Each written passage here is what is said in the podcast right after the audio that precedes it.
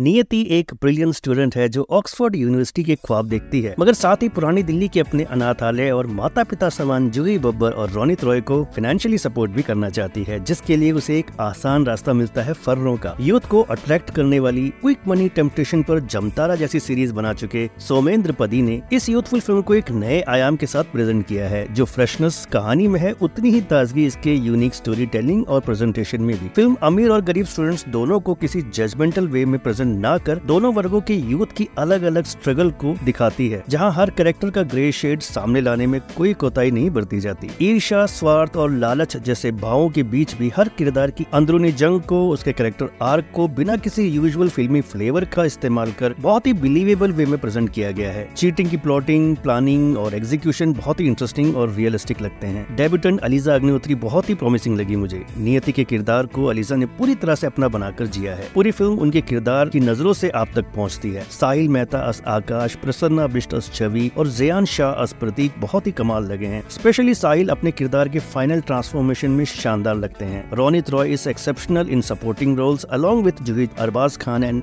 ever dependable Shilpa Shukla मुझे personally फर्रे एक बहुत ही बढ़िया फिल्म लगी जो बिना प्रीची हुए अपनी बात कहती है and I strongly recommend this to you all to watch this with your children फर्रे को फिल्म की बात की रेटिंग रहेगी फोर स्टार्स की